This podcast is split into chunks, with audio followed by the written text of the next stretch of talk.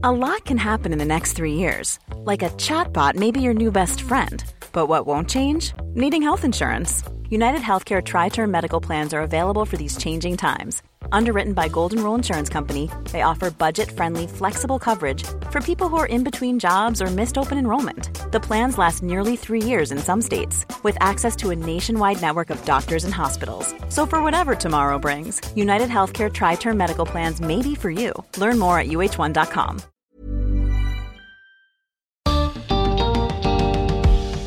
En el camino de entender cómo funciona nuestra mente, podemos hacer avances estudiando el cerebro de animales más simples. Por ejemplo, los pájaros.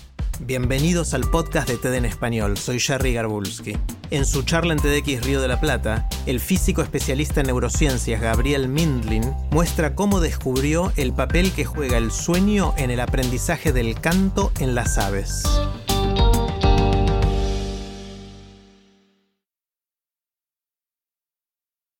A principios del siglo XIX, el doctor Real funda un manicomio modelo. Para empezar a poblarlo, se trae a cinco locos de Santa Fe a Buenos Aires, en caravana, a través de la pampa desierta. Esto es una novela, es Las nubes, de Juan José Saer. Hacia el final, un incendio descomunal interrumpe el viaje y se terminan refugiando en una laguna todos, el psiquiatra, los locos y una banda de animales de todo tipo.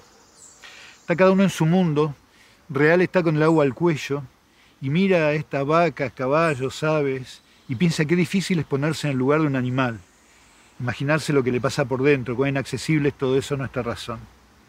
Y en esa escena, Saer le hace decir a Real una frase que a mí me marcó. Es más fácil para nosotros calcular el movimiento de un astro remoto que imaginar los pensamientos de una paloma. Me llamo Gabriel Mindlin, soy físico y me tocó estudiar el bamboleo caótico de un satélite de Saturno y ahora investigo qué le pasa por la cabeza y el cuerpo a un ave cuando canta. Yo digo que sí, que Saer tiene razón. El cerebro de las aves es un tema muy estudiado en neurociencias. La mitad de las aves no nacen sabiendo cantar, necesitan aprenderlo de otras, y por eso es un sistema ideal para estudiar qué le pasa a un cerebro durante el aprendizaje. Cuando un ave canta, se van encendiendo distintas áreas del cerebro y el desafío es entender cuál es el código con el que se comunican las neuronas. Esto es, qué neuronas se prenden y con qué orden. Desde hace mucho se sabe que el sueño juega un papel muy importante en el aprendizaje y por eso se mide la actividad de las neuronas no solamente mientras un ave canta, sino también mientras duerme. Y se encontró algo muy lindo, de tanto en tanto se activan las mismas áreas del cerebro que durante el día generan el canto. Claro que hay un misterio acá porque si se generan las instrucciones, pero el ave no canta, ¿qué es lo que está ocurriendo? Cuando un ave canta, las instrucciones de las neuronas bajan al sistema respiratorio y al aparato vocal, donde se convierten en sonido. Cuando el ave genera las señales, pero no canta, es porque hay otras neuronas que las inhiben. Así el ave puede mantener un ritmo calmo de respiración durante la noche. El ave sueña que canta, pero silenciosamente. Mi amigo Franz Goller de la Universidad de Utah desarrolló un método para medir la actividad de esos músculos pequeñitos que controlan la generación del canto. La de los músculos respiratorios, que mandan estos chorros de aire que son necesarios para generar sonido, y los del aparato vocal que modifican las propiedades del canto. Lo que hice yo colaborando con él fue desarrollar modelos matemáticos basados en la física que permiten traducir esa información de músculo en sonido.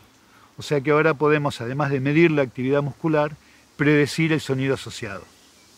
Para que vean de qué hablo, así suena un canto verdadero y así un canto sintético.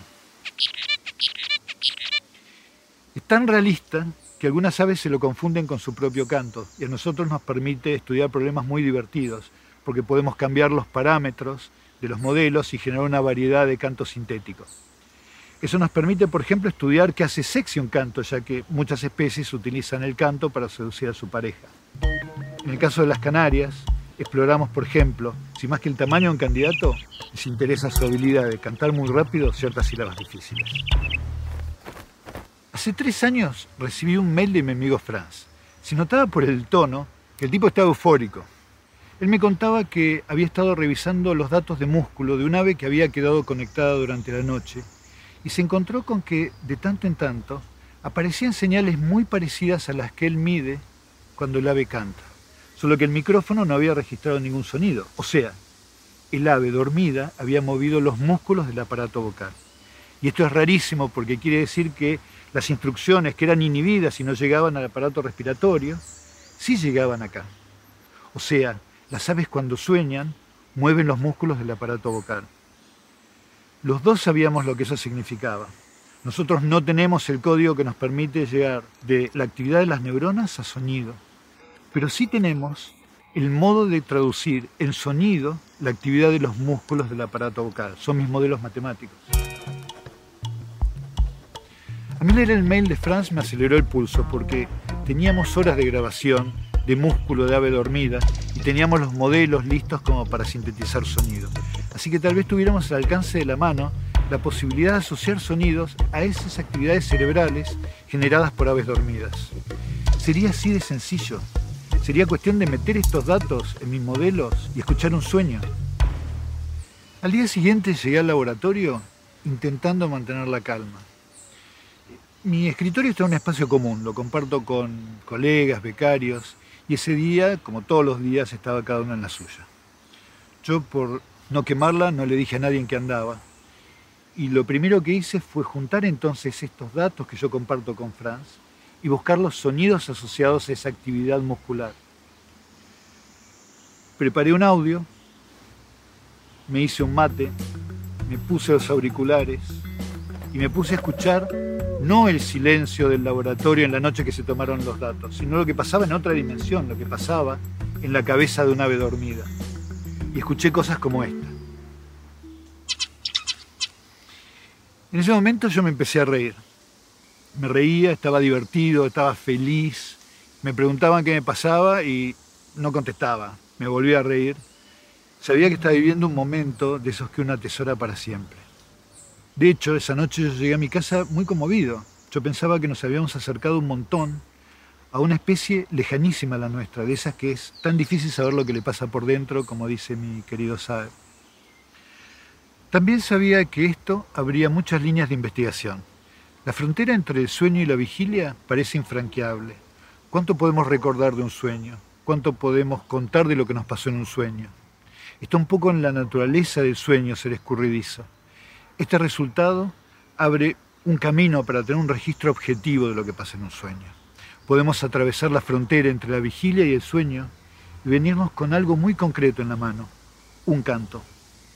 Todo este trabajo fue muy motivador y puso a nuestro laboratorio como un referente en estos temas. Sin embargo, si me preguntan, nada se compara con esa sensación que tuve cuando en un rincón de ciudad universitaria la naturaleza me regaló el privilegio de ser el primer tipo en la historia que escuchaba el sueño de un ave.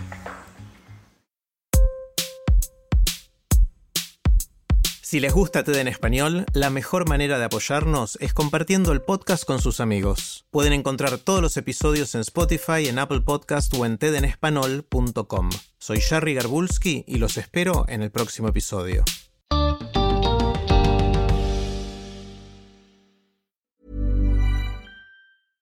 Hi, this is Matt and Sean from Two Black Guys with Good Credit. If you own or operate a business, whether it's a local operation or a global corporation, partnering with Bank of America could be your smartest move. By teaming with Bank of America, you'll enjoy exclusive digital tools, award winning insights, and business solutions so powerful you'll make every move matter. Position your business to capitalize on opportunity in a moment's notice. Visit bankofamerica.com slash banking for business to learn more. What would you like the power to do? Bank of America, N.A., copyright 2024.